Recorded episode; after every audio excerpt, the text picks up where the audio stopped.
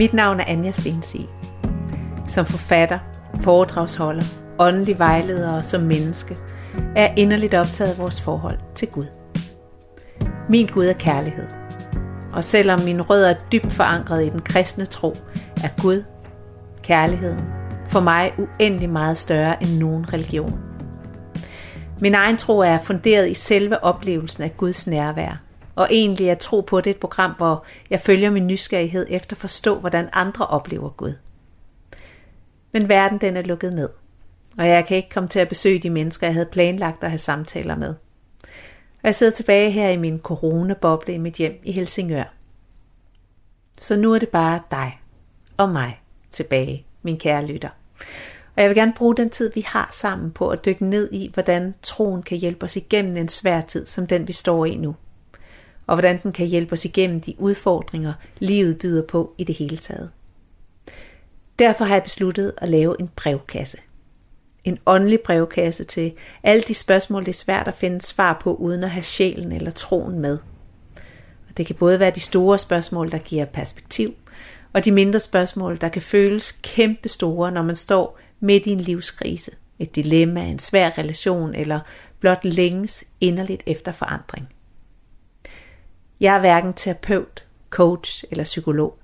Jeg har ikke nogen certifikater hængende på væggen og ingen officiel uddannelse i at rådgive andre mennesker. Så alle de svar og overvejelser, jeg kommer til at præsentere for dig, er udtryk for min tro. Det, som er sandt for mig, og som reflekterer min oplevelse af, hvordan kærligheden og troen kan løfte os igennem enhver udfordring. Men jeg kommer heldigvis ikke til at være helt alene. For jeg har igen inviteret min skønne, dejlige redaktør, min yndlingsredaktør, Sati Jespersen, til at hjælpe mig med vores brevkasse. Så hun kan være jeres repræsentant og kan holde mig lidt på sporet og sikre mig, at jeg nu også får svaret ordentligt på jeres spørgsmål. Og du er med hele vejen fra Aalborg, Sati. Ja, og det jeg får lyst til at dele med jer, det er, at jeg sidder jeg har taget min ammepude frem, som jeg ikke har brugt i fem år, for at hvile mine albuer på den her pude, så jeg kan holde mikrofonen. Øh, og så har jeg også lyst til at dele, at øh, der, hvor jeg bor i Aalborg i centrum, eller i Midtbyen, som det hedder her, øh, det er lige over for den hvide Budolfi Kirke, som er sådan meget karakteristisk for byen. Og ikke mindst så sidder jeg og har en udsigt lige over i Folkekirkens hus. Så jeg er i den grad også omgivet af, af klokker, der bimler og bamler, og alle mulige trosarrangementer og kirkegængere og sådan noget. Så det er jo den helt perfekte setting for, øh, for tro på det. Perfekt, perfekt. Og jeg sidder i mit lille kolde rum, dækket til i, øh, i tæpper, fordi jeg kan ikke have varmeblæseren kørende, fordi det larmer for meget i mikrofonen. Og det er så, den koldeste dag lige nu. Det er den koldeste kolde dag, og jeg har formået at spille kaffe ud over mine, mine tæpper. Men derfor kan man jo godt lave radio alligevel. Vi er klar. Vi er så Vi er klar. klar. ja. Jamen, øh, vi har jo besluttet os for, at, at de her programmer skal starte med, med en, en kort fælles meditation. Øhm, og det skal det selvfølgelig også i dag. Jeg tror, at vi alle sammen ude i vores små coronabobler har, har brug for at lige at, at mærke, at vi også er forbundet til, til andre mennesker, end dem vi lige sidder i vores lille boble med.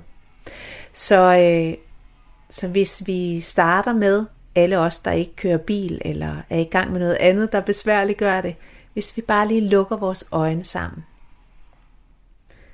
Og bare start med at tage et par, par dybe indåndinger ned i bunden af din krop. Og brug udåndingerne til at, at give slip på spændinger. Giv slip på alt det, der ikke hører til i det her øjeblik. Tag en dyb indånding mere.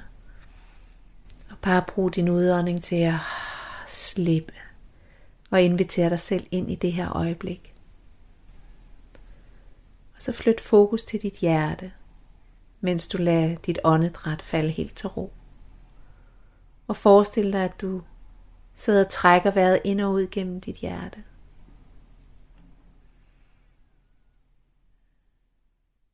Og forestil dig, at, at du kan kærtegne dit hjerte med dit åndedræt.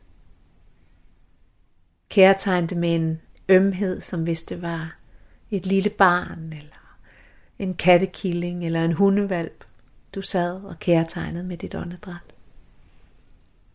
Så kærtegn dit hjerte og tillad en, en følelse af ømhed. At forplante sig i dig.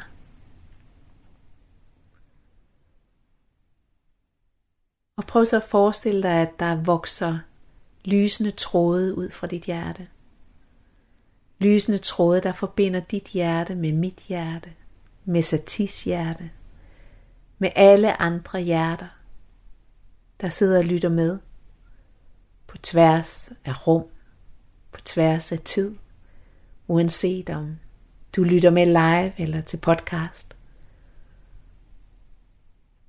Prøv så at se, om du med dit åndedræt kan sende den ømhed, du har i dit hjerte, afsted.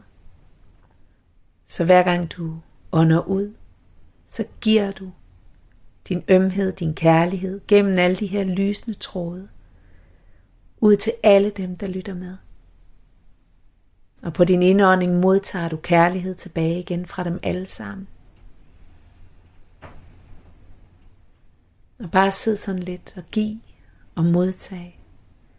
Og mærk til stedeværet af alle de andre, der lytter med.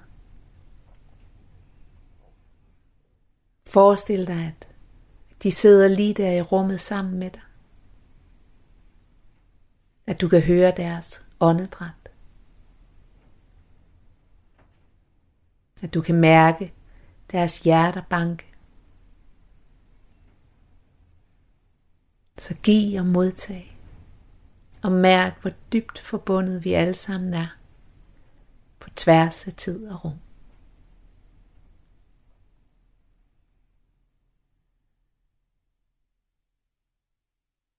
Og vend så bare stille og roligt din opmærksomhed ud i rummet igen. Og når du er klar til det, kan du åbne dine øjne. Vi skal have nogle spørgsmål på, på banen. Det skal vi. Øhm, og det, der er så fedt ved det spørgsmål, der er kommet ind til dig, Anja, det er, at det kommer hele vejen fra Norge. Så der er ja. simpelthen norske lyttere af programmet. Det er jo Fantastisk. bare dejligt. Ja. Øhm, det er faktisk en lang mail, vi har fået fra Gunn Elisabeth, og øh, vi har begge to læst mailen, så vi kender sagen, kan man sige. Men opremset, så er Gunn Elisabeths spørgsmål, hvordan kan jeg leve mit liv i guddommelig, kærlig tro, uden at forpligte mig til et levesæt, som udelukker en masse ting? Øhm, og det kommer simpelthen af, at øhm, Gun Elisabeth, hun er vokset op øh, i Sydafrika, tror jeg det var, med to missionærkvinder. Altså, jeg tror det er moren og så en anden kvinde. Øhm, jeg tror ikke selv, undskyld jeg afbryder dig, jeg tror ikke selv hun havde, øhm, øh, havde været i, i Afrika. Det var bare, øh, at der var nogle meget stærke kvindeskikkelser i hendes familie, som havde været missionærer i Afrika. Ja, de havde levet i Afrika, det er ja. rigtigt. Der er rigtig mange detaljer i den her mail, men i hvert fald så, hvad kan man sige, spørgsmålet det udspringer af en konflikt, som handler om, at det her missionærmiljø har været meget sådan restriktivt. Øh, men omvendt, at hun også godt i dag kan se, at der er en masse gode ting ved det miljø, hun er blevet påvirket af. Mm. Øhm, så er der noget andet, du vil tilføje, inden vi går til selve spørgsmålet, Anja? Nej, nej, nej, det tror jeg ikke. Så det handler egentlig om det her med, hvordan kan jeg leve mit liv i guddommelig kærlig tro, uden at forpligte mig til et levesæt, som udelukker en masse ting? Mm. Tak, Gun, for det spørgsmål.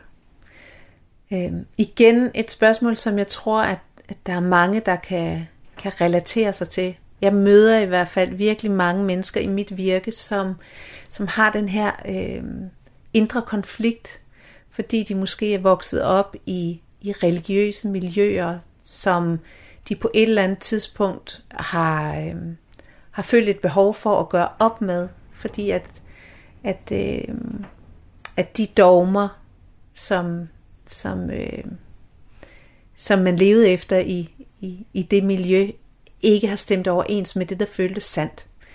Øhm, og at det har været rigtig svært for mange af de her mennesker at, at finde en ny relation til Gud, uden om, om, om de her øh, dogmer, som de er blevet, blevet præget af, men også at der samtidig i mange af dem er en meget dyb længsel efter at få troen ind i livet igen øh, på en ny måde.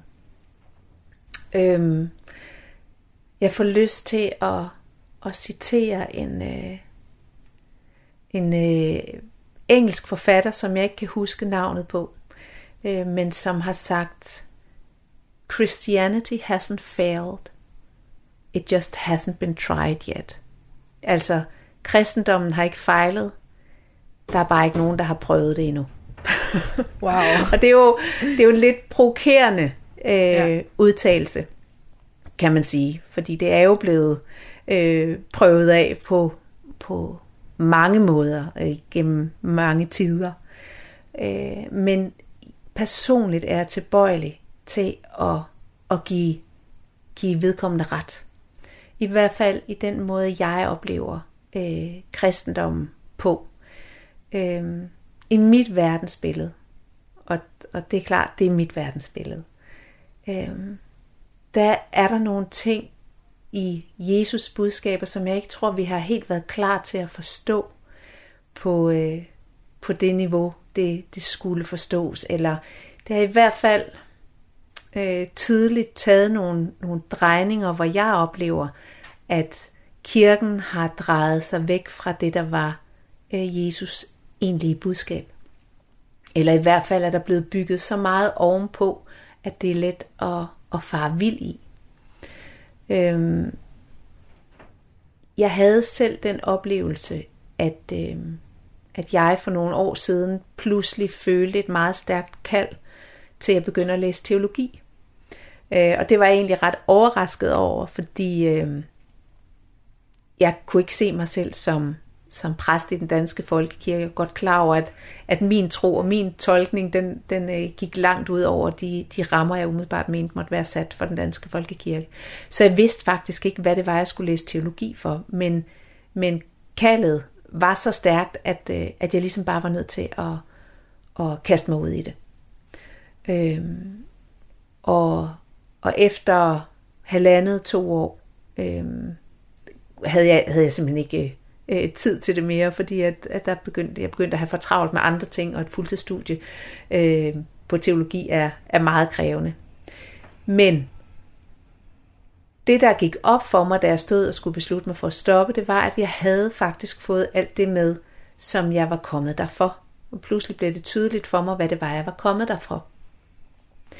Fordi ved at studere kirkens historie, gik det lige pludselig op for mig, hvor usandsynlig mange forskellige bud, der gennem tiden har været på, hvad det var, Jesus prøvede at, at fortælle os. Ved at øh, lære oldgræsk og begynde at, at læse øh, Ny Testamente eller øh, oversætte efter bedste evne. Nu nåede jeg jo ikke så langt, så det, det var ikke sådan, jeg var mester i, i oldgræsk. Men bare det at begynde at, og, øh, pille teksterne fra hinanden, kigge på, på originalsproget og se, hvor mange øh, hvor meget der egentlig er overladt til oversætteren. Hvor meget der er afhængig af det perspektiv, som den, der oversætter, øh, har. Øh, en hver øh, kyndig oldgræsk øh, oversætter vil kunne lave en, en oversættelse af Bibelen, som er, er helt forskellig fra en, en anden vil lave, alt efter hvad det er for et perspektiv. Og alt det her siger jeg sådan set bare for at sige, kristendommen er ikke hugget ud i sten. Der er ingenting, der er hugget ud i sten, øh, nærmest i kristendommen. Øh, og for mig var det en kæmpe befrielse at forstå det. For jeg har kæmpet med, om jeg skulle kalde mig kristen eller ikke skulle kalde mig kristen, fordi jeg jo ikke rigtig følte helt, jeg hørte til, samtidig med, at, at jeg føler mig så inderligt, inderligt dybt forbundet med Jesus og Jesus budskab. Øhm, så jeg følte, jeg blev sat fri til at tro på min måde. Og, øh, og helt overordnet, så tror jeg, at det er det er den tid, vi er klar til at træde ind i nu. Vi er klar til at træde øh, ind der, hvor vi forstår, at Gud er til rådighed for os alle sammen. At Gud er kærlighed, og Gud er til rådighed for os alle sammen. Uanset hvem vi er, uanset hvad vi tror på, uanset hvordan vi opfører os. Guds kærlighed er ikke noget, vi skal gøre os fortjent til gennem vores opførsel. Guds kærlighed står til vores rådighed. Altid. Vi skal bare sige ja og, og øh, invitere den ind. Øhm. Og jeg oplever, når, når jeg er, er ude og, og, og tale om, om de her ting, at, at øh, jeg bliver overrasket over, hvor mange der kommer op til mig bagefter øh, og udviser taknemmelighed for, at jeg tør tale om Gud, og jeg tør tale om Jesus uden om den traditionelle kontekst. Fordi de pludselig at den vej oplever, at nu har de også fået en tilladelse, eller hvad skal man sige, øhm, til at, og, at, at Gud også er deres, og Jesus også er deres, fuldstændig øh, uden, uden for dogmerne. Hvad er det for en tilladelse, du godt kunne tænke dig at give øh, uh, Gunn Elisabeth, som har spurgt om det her, hvordan kan jeg leve mit liv i guddommelig kærlig tro, uden at forpligte mig til et levesæt, som udelukker en masse ting? Jeg vil sige, du kan leve dit liv fuldstændig, som det føles kærligt og let og glædesfyldt for dig den Gud, jeg tror på i hvert fald, jeg kan jo ikke sige, hvilken Gud hun skal tro på, eller hvilken Gud andre skal tro på, men den Gud, jeg tror på, har uendelig lidt at gøre med det gamle testamentes øh, meget menneskelige, øh, vrede, øh, hævntørstige, øh, dømmende Gud. Den Gud, jeg tror på, er kærlighed. Og det er mit, min dybeste, inderligste tro, at vi er elsket med alt, hvad vi er. Der er ikke nogen regler, vi skal følge. En af de, øh, eller vi skal følge. Øh, en af de, de største misforståelser i, i mit perspektiv er den her idé om, at, at Guds kærlighed er noget, vi skal gøre os fortjent til gennem vores adfærd. At Guds rige, det er noget, vi, vi træder ind i, hvis vi opfører os på en bestemt måde. Øhm, jeg oplever det fuldstændig modsat. Jeg oplever det sådan, at Guds rige er den tilstand af kærlighed, der er i os, som vi kan træde ind i. Og når vi formår at læne os fuldstændig ind i den, når vi formår at lade, lade kærligheden strømme i os og igennem os, så ændrer det vores perspektiv på verden. Og det betyder, at lige pludselig så kan vi ikke skade hinanden. Når vi ser på verden fra et kærlighedsperspektiv, når vi ser på verden fra det Guds rige, der lever i os, så kan vi ikke lyve over for hinanden. Så kan vi ikke gøre skade på hinanden. Så kan vi ikke gøre skade på os selv. Så, så øh, sådan som jeg oplever det, så er det, så er det vendt øh, 180 grader rundt at den gode opførsel, hvis man kan kalde det det, den kommer, øh, når vi træder ind i Guds rige. Og det er ikke den modsatte vej. Og den her mail, som vi sidder og snakker om, det er en mail, vi har modtaget på Tro på det, hvor vi lige nu holder den åndelige brevkasse. Vi har fået et spørgsmål helt fra Norge, fra Gunn Elisabeth, som er blevet påvirket af øh, missionærer, kristne missionærer i sit liv, og har fået en masse modstand på det, men samtidig også har søgt tilbage til spiritualiteten og Gud, og egentlig gerne vil leve i overensstemmelse med kærlighed fra Gud, men selvfølgelig er der den her lille dissonans fra de oplevelser, som hun har haft mm. i sit liv. Men det skal også siges i, i, i e-mailen, der giver hun faktisk også en respekt til den måde, som missionærerne så har valgt at leve deres liv på. Og det kan hun se nu, efter hun er kommet mm. på afstand af det, at hvis de mødte hinanden i dag, siger hun, så tror, du, så tror hun, de vil have en rigtig god og varm samtale. Ja. Øhm, så der er, også, altså, der er jo også, selvom du taler om frihed, og man skal tro på sin egen Gud og alt det her, så er der vel også et eller andet over disciplin i forhold til tro. Er der ikke det? Og sådan ritualer og... mm, dogmer jeg tror, på vi en er eller anden meget, Jeg tror, vi er meget forskelligt indrettet. Øhm, fordi hvad er, hvad er disciplin? Disciplin kommer faktisk af det samme ord som disciple. Så det er det, at øh, i virkeligheden, at, at dedikere sig til noget større, det er disciplin. Øh, og det tror jeg på. Jeg tror, at det vi har til fælles på tværs af, af tro, religion eller ikke religion, øh, det er, at inderligt troende mennesker kan spejle sig i hinanden i den hengivenhed, der er. Og det er jo også det, jeg, jeg mærker, når jeg ser for mig de der to stærke, stærke øh, missionærkvinder. Det er en, en, en total hengivenhed og en overgivelse til, øh, til den Gud, som de øh, har stået til tjeneste for. Øhm, så der tror jeg, hun er helt ret i, at, at vi mødes fuldstændig på tværs af alt det der. Og så vil jeg sige faktisk til Gunnar også, at, øh, at noget af det, Jesus jo også siger i, i Bibelen, er, dem, der har ører, skal høre. Øhm, så hendes, øh, hvad kan man sige, opgave ind i det her, det er måske at genbesøge øh, de gamle tekster, genbesøge øh, Jesus ord, og, og prøve at lytte ind bagved, og prøve at se, om, om der er noget ind bagved, som, som resonerer med hende, om hun kan finde sin egen sandhed øh, i de gamle ord. Fordi øh, Jesus gjorde det jo meget tydeligt, at det ikke øh, det skal ikke tages for pålydende. Vi skal, det er dem, der har ører, der kan høre. Vi skal lytte ind bagved. Øh, så, så det vil jeg bestemt øh, opfordre til, at hun, at hun finder sin egen, sin egen stemme i det. For der er ikke noget, der er sat i sten. Selvom nogen vil påstå noget andet.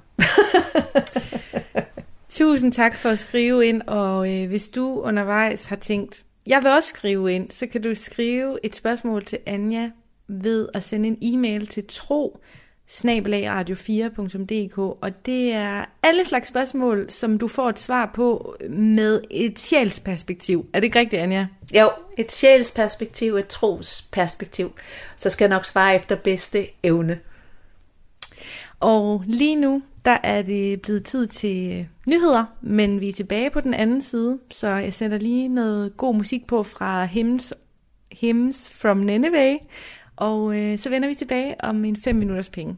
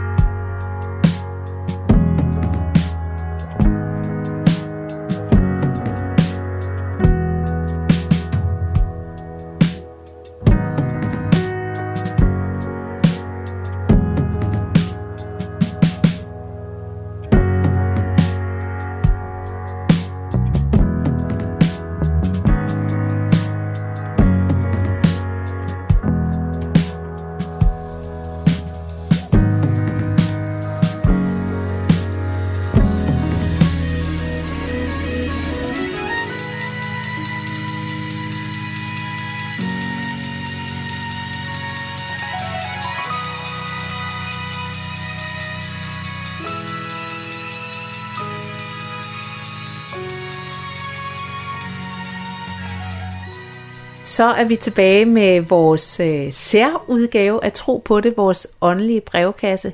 Øh, Sati, øh, min yndlingsredaktør, som sidder op i Aalborg, og jeg selv, som sidder her i Helsingør og prøver at lave et, et øh, radioprogram på tværs af landet, efter bedste tekniske formåen.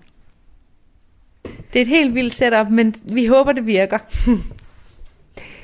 Så til, øh, vi skal have nogle flere spørgsmål. Det skal Hvad er der vi. kommet ind?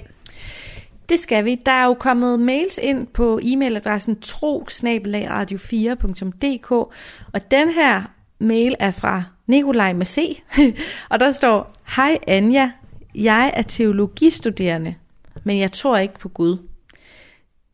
Der er en kæmpe splittelse i mig, da jeg elsker at studere Bibelen og alt, der følger med teologistudiet.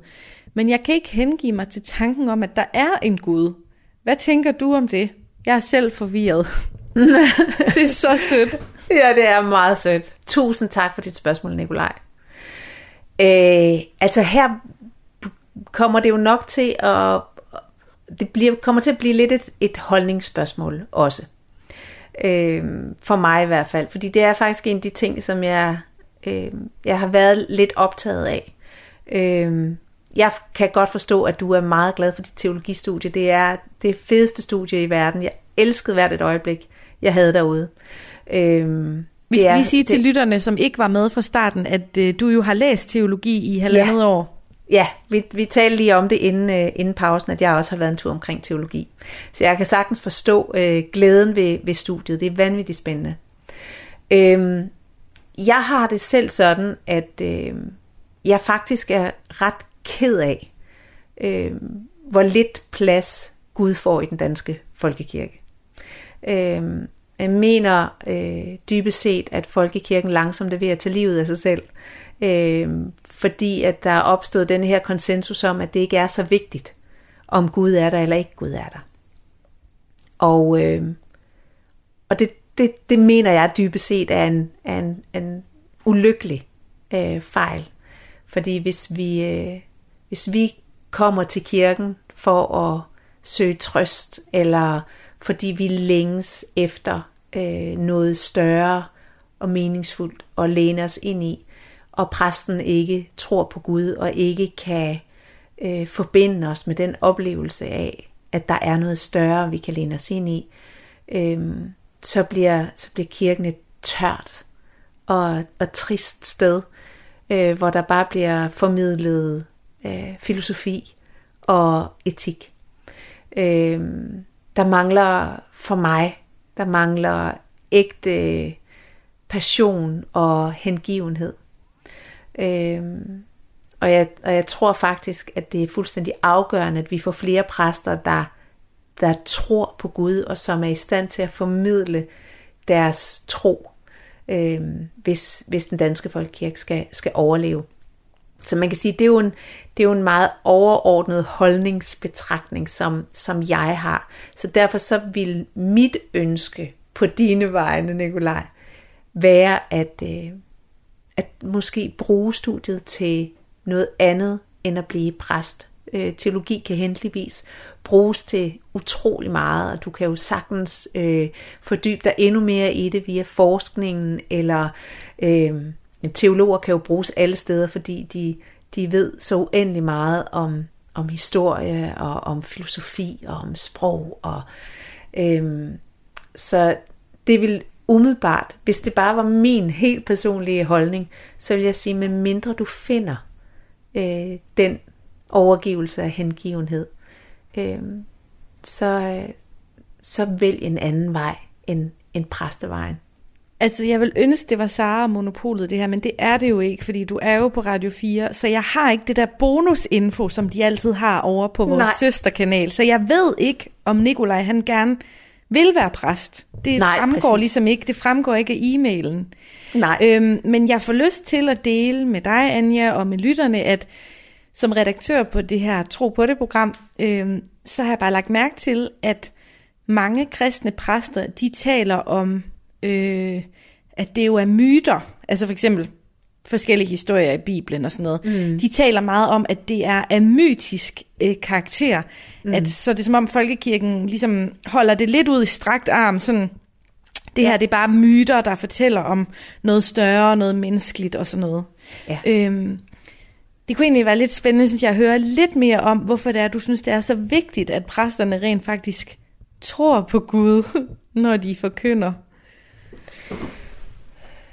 Øh, jamen, jamen, det er jo fordi, at jeg dybest set mener, at, øh, at kirkens eneste opgave er at, øh, at forbinde os med Gud. Så hvis, hvis præsten ikke tror på Gud, så kan præsten ikke på den måde forbinde os med Gud. Mm. Øhm, så, så dybest set derfor. Øhm, og så vil jeg sige, at, at øh, det der med, hvad der er mytisk karakter og ikke er mytisk karakter, jeg, jeg er helt sikker på, at øh, altså sagen er, hvis man læser de forskellige evangelier, altså de forskellige, øh, de fire forskellige fortællinger om, om Jesus liv og levnet, så adskiller de sig jo også ret meget. Øh, de har ret forskellige karakterer. Øh, nogen er, er meget optaget af, af at, at gøre Jesus til noget overnaturligt, altså at tale om, om jomfrufødslen for eksempel, øh, som er, er helt væk i, i andre evangelierne, øh, som har meget mere fokus på, hvad var det, han, han prøvede at lære os. Øh, man kan sige, øh, der er mirakler i, øh, i alle fortællingerne. Og miraklerne tror jeg også på. Øh, øh, fordi at jeg dybest set øh, tror på Jesus som et menneske, der viste os, hvad der er menneskeligt muligt, når vi øh, lader Gud øh, virke igennem os. Når vi åbner os fuldt for Guds kærlighed. Og øh, hvad han siger jo, øh, at det allervigtigste, altså det er den helt centrale øh, læring, han kommer med, det er, at han siger, elsk din Gud af hele dit hjerte, og elsk din næste som dig selv. Øhm, og i, i det ligger der denne her, øh, åben dig, hvis vi siger Gud er kærlighed. Elsk kærligheden af hele dit hjerte, Åbn dig fuldstændig for kærligheden, så den kan strømme igennem dig til dig og til dem omkring dig. Og når du gør det, så er, er alt muligt. Når du, når du stiller dig til rådighed for Guds kærlighed, så er alt muligt. Øhm, inklusiv mirakler. Det bringer mig til næste spørgsmål, Anja. Tusind tak til Nikolaj. øhm, og Hvor lang tid har vi til det næste spørgsmål? Jamen, øhm, vi har Ikke max, så lang 10, tid, max 10 minutter. Max 10 minutter. Øhm, så det er en hurtig, hurtig en. Kære Anja Stensi, jeg er en pige på 24 år, som har rigtig meget angst. Jeg befinder mig godt i den spirituelle verden med det, der hører til af yoga, meditation og røgelse, og jeg tror egentlig også på noget guddommeligt. Mit spørgsmål til dig er, hvordan jeg kan bruge troen, når jeg får angstanfald. Mm. Tror du, jeg kan gøre noget for at få det bedre og hurtigere? Kærligst en anonym pige, som vi kender navnet på. Yes. Tusind tak for dit spørgsmål. Jeg kender alt til at have angst øh, fordi det har, det har også været en af de udfordringer, som, som, som jeg er blevet mødt med i livet. Jeg kan ikke lade være med at øh, tænke på, at måske er der faktisk nogle lyttere, der ikke lige ved, hvad angst indebærer. Kan du sætte nogle ord på, altså hvad det kan være? Øh, jamen altså, det, jo, det kan jo være meget øh, individuelt, øh, hvordan det kommer til udtryk. Øh, det er men det er voldsomt lammende. Altså for, når, når jeg har fået angst, så har det været pan- panikangst, og det her er kommet til udtryk ved, at jeg ikke har kunnet trække vejret. Men det kan komme til udtryk på mange forskellige måder. Men hvis jeg nu bare tager, tager udgangspunkt i, i, i mit eget, og det er, altså man kan, det er ubeskriveligt, hvor voldsomt det er. Det er ren dødsangst. Det, for mig har det været følelsen, der svarer til, hvis der er nogen, der holdt mit hoved under vand. Den form for panik. Øhm, og jeg vil sige, ja, troen kan faktisk øh, gøre en kæmpe forskel, når det kommer til angst. Det har det i hvert fald gjort for mig. Øh, dermed ikke sagt, at man skal forvente, at, øh, at man kan knipse det væk, fordi det er voldsomme kræfter, der er, er på spil. Så, så det, det vil jeg slet ikke våge at påstå. Men jo mere vi, øh, jo bedre vi bliver i stand til og fremkalde følelsen af kærlighed. Og holde om os selv i den kærlighed jo mere vil angsten falde til ro.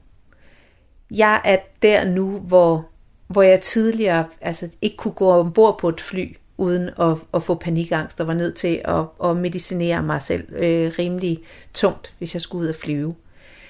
Der er det sådan nu, at øh, når jeg sidder og venter på, at flyet skal komme, og jeg mærker angsten begynde at rejse sig, så er der et sted i mig, jeg kan finde ind, hvor jeg kalder på den kærlighed, og så kan jeg holde om mig selv og, og give mig selv al den kærlighed, al Guds kærlighed, lad den strømme igennem mig til mig, og så falder den til ro.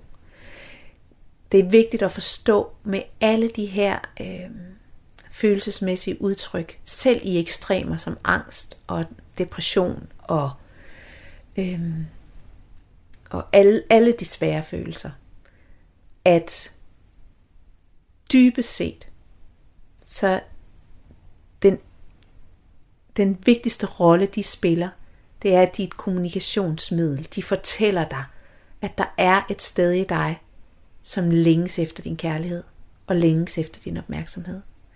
Og når de får kærlighed, i stedet for at blive undertrykt, i stedet for at blive skubbet væk, i stedet for at blive fikset, i stedet for at blive modarbejdet,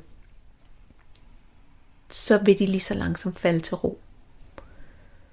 Så, så man kan sige, øvelsen er at, at lære at finde ind til det rum af kærlighed, hvor man kan holde om, om, om, om angsten.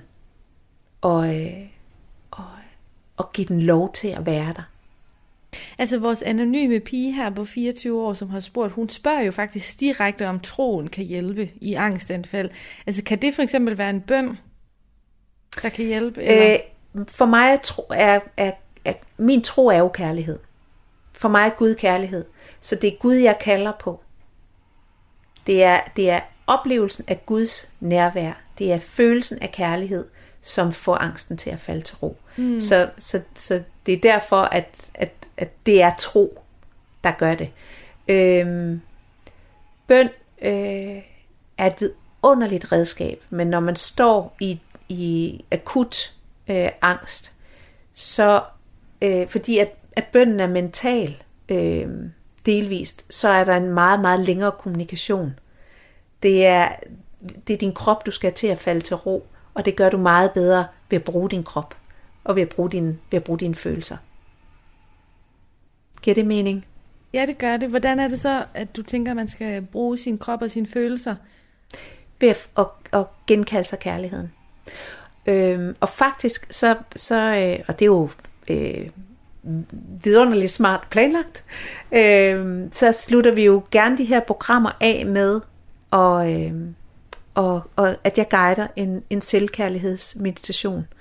Og, øhm, og den selvkærlighedsmeditation er, øhm, er, øh, er dybest set øh, den samme, som man vil bruge, hvis man står og kan mærke, at angsten begynder at, at, at bygge op. Det er i hvert fald det er de samme grundelementer. Så jeg håber, at, øh, at du lytter med. Øh, dig, der har dig, der har skrevet spørgsmålet, så du kan, så du kan være med i den her øvelse. Øhm, og så vid, at, at det er et sted, du kan søge hen. Øhm, og jo oftere du laver den her øvelse, jo lettere vil det blive for dig at kalde den frem, også i de situationer, hvor, hvor angsten er med. Jamen, øh, jeg vil gøre mig klar her hjemme i min stue. Anja, lige sæt mig ordentligt op. Vi sidder ja. jo her med hver vores mikrofon, som vi holder, og hver vores skærm, så nu vil jeg lige prøve at sidde lidt mere afslappet, og det må vi håbe, at lytterne også kan. Og hvis, de, hvis I ikke kan sidde afslappet lige nu, så er det helt fint. Så fokuser på det, I skal. Og I kan altid øh, genhøre programmet som podcast jo, hvis, øh, hvis I gerne vil vente til I er kommet hjem og har fundet en behagelig stol at sidde i. Så, men til alle jer, der, der kan være med, bare luk øjnene en gang. Start med at, at tage et par dybe indåndinger helt ned i bunden af kroppen. Brug udåndingerne til at, at slippe. Slippe spændinger, tanker og alt det andet, som ikke hører til i lige præcis det her øjeblik. Tag en sidste dyb indånding. Og brug din udånding til at slappe helt af. Og flyt dit fokus til dit hjerte. Forestil dig, at du kan kærtegne dit eget hjerte med dit åndedræt. Kærtegne det med ømhed. Kærtegne det med taknemmelighed over alt det, som det her hjerte giver dig. Det hjerte, der giver dig liv. Det hjerte, der er din adgangsport til selve kærligheden, til din sjæl, til Gud. Så kærtegn dit hjerte i taknemmelighed, i ømhed, i hengivenhed. Kærtegn det som, var det en du elskede af hele dit hjerte. Giv dig selv lov til at elske dit hjerte.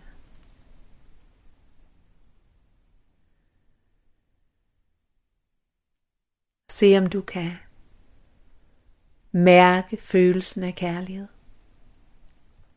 Måske har du brug for at forestille dig et menneske, en figur, et kæledyr, som vækker dybe følelser af kærlighed i dig. Så se vedkommende for dig, og lad følelsen af kærlighed vågne i dig. Måske kan du ikke mærke følelsen af kærlighed, men så vid, at dit bryst lige nu fyldes op af ubetinget kærlighed. Eller se det for dig som et lys, der breder sig. Og forestil dig, at du kan forstærke følelsen af, af ømhed og kærlighed og taknemmelighed med dit åndedræt. Så hver eneste indånding fylder dig op og forstærker følelsen. Forestil dig, at du med din indånding drikker ubetinget kærlighed direkte fra dit kilde. Så lad dit hjerte vokse under dit åndedræt. Fyldes op med kærlighed. Og lad den følelse af kærlighed blive ganget med 100 næste gang du trækker vejret ind. Så meget kærlighed, at dit bryst er ved at sprænges. Og forestil dig nu, at du kan træde et skridt tilbage. Så du står bag ved det menneske, som er dig, som er den, du har det største ansvar for i det her liv. Du kender det menneskes smerte. Du kender bekymringerne og udfordringerne. Du ved, hvor det er svært. Så tillad en følelse af medfølelse for det menneske at vågne i dig. Og mærk en længsel efter at række ud og holde om det menneske. For det menneske længes så inderligt efter din kærlighed. Så tag det i dine arme og hold det tæt, tæt til dit bryst. Og tal til det med din indre stemme. Sig, jeg har dig. Jeg holder dig.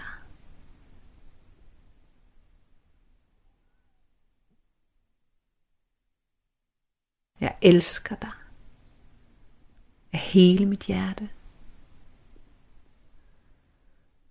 Og jeg kunne ikke drømme om at fikse dig, eller gemme dig, eller undertrykke dig.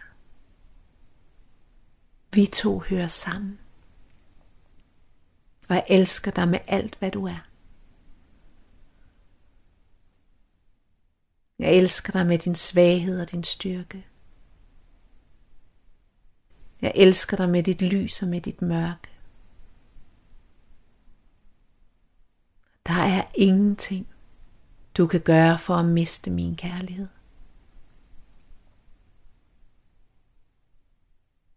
Jeg har dig. Jeg holder dig.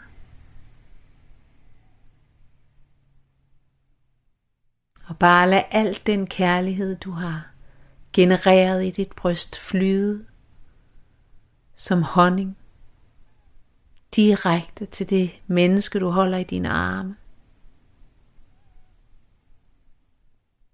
Lad din kærlighed strømme direkte og fylde det menneske op. Og vid, at du aldrig kan løbe tør for den kærlighed. Blot et åndedrag mere fra den ubetingede kærlighedskilde, og du er fyldt op igen. Så drik den ubetingede kærlighed ind med dit åndedræt, og lad den strømme direkte videre til mennesket i dine arme.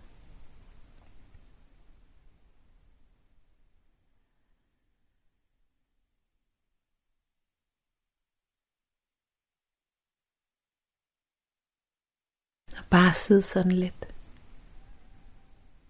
Med al din ømhed.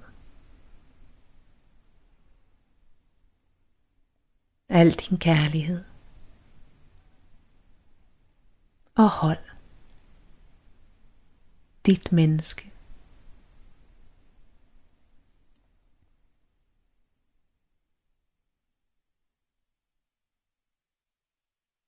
Og stille og roligt i dit eget tempo du vende tilbage til rummet. Og tag meget gerne følelsen af kærlighed med dig. Og når du er klar, kan du åbne dine øjne. Hmm. Ja. Det var dejligt. Vi er ved at være ved vejs ende. I tro på det i dag. Men jeg kunne egentlig godt tænke mig at høre, Anja, hvad tager du med dig ned ad stigen, når du kravler ned i dit hus igen fra den her udsendelse? Øhm, først og fremmest så tager jeg en taknemmelighed med. Taknemmelighed øhm, for de spørgsmål, vi får. En taknemmelighed for, at, øh, at der er nogen, der, der tør åbne sig og, og lægge deres spørgsmål frem. Det er jo ikke, fordi det er så almindeligt med sådan en, en åndelig brevkasse. Så, øh, så ja, en taknemmelighed for at, at få lov til at, at give mit besøg med. Og en taknemmelighed øh, til dem, der spørger. Hvad med dig? Jeg tror, jeg tager den der gode ro med fra de der guidninger, du har lavet. Det har været super dejligt. Det kan være, at jeg lige går ind og trykker replay lidt senere. det er nok det, jeg tager med. Mm. Ja, vi kan, aldrig, vi kan aldrig få for, for meget kærlighed. Nej, og så måske også den der bevidsthed omkring at have tid til det vigtige. Mm. Og ikke stress for meget med alt det, der er uvæsentligt. Øh, men øh, hvis du har følt dig kaldet til også at spørge om noget, efter du har hørt det her program, så skal du slet ikke tøve med at sende en mail. Du kan være anonym eller fremgå med fornavn. Øhm, så det er til tro radio4.dk. Og det her program er tilbage igen om en uge, øh, lørdag kl. 8.05, og det kan altid podcastes der, hvor du plejer podcast. Så vil jeg give ordet til dig, Anja. Du vil simpelthen bede en bøn nu. Ja, vi slutter altid lige med en bøn. Elskede Gud, kærligheden selv. Jeg beder at vi i dag må mærke dit nærvær i alt, hvad vi gør. Må vi genkende dig i alt, vi møder, og må vi møde hinanden med den genkendelse i hjertet. Må vi bevæge os i verden med hjertet åbent og hjertet først, så vi i din kærlighedsånd lever fra dig og for dig. Vis os, hvordan. Amen. Og øh, til dig, der lytter med derude, have en velsignet dag. Radio 4 taler med Danmark.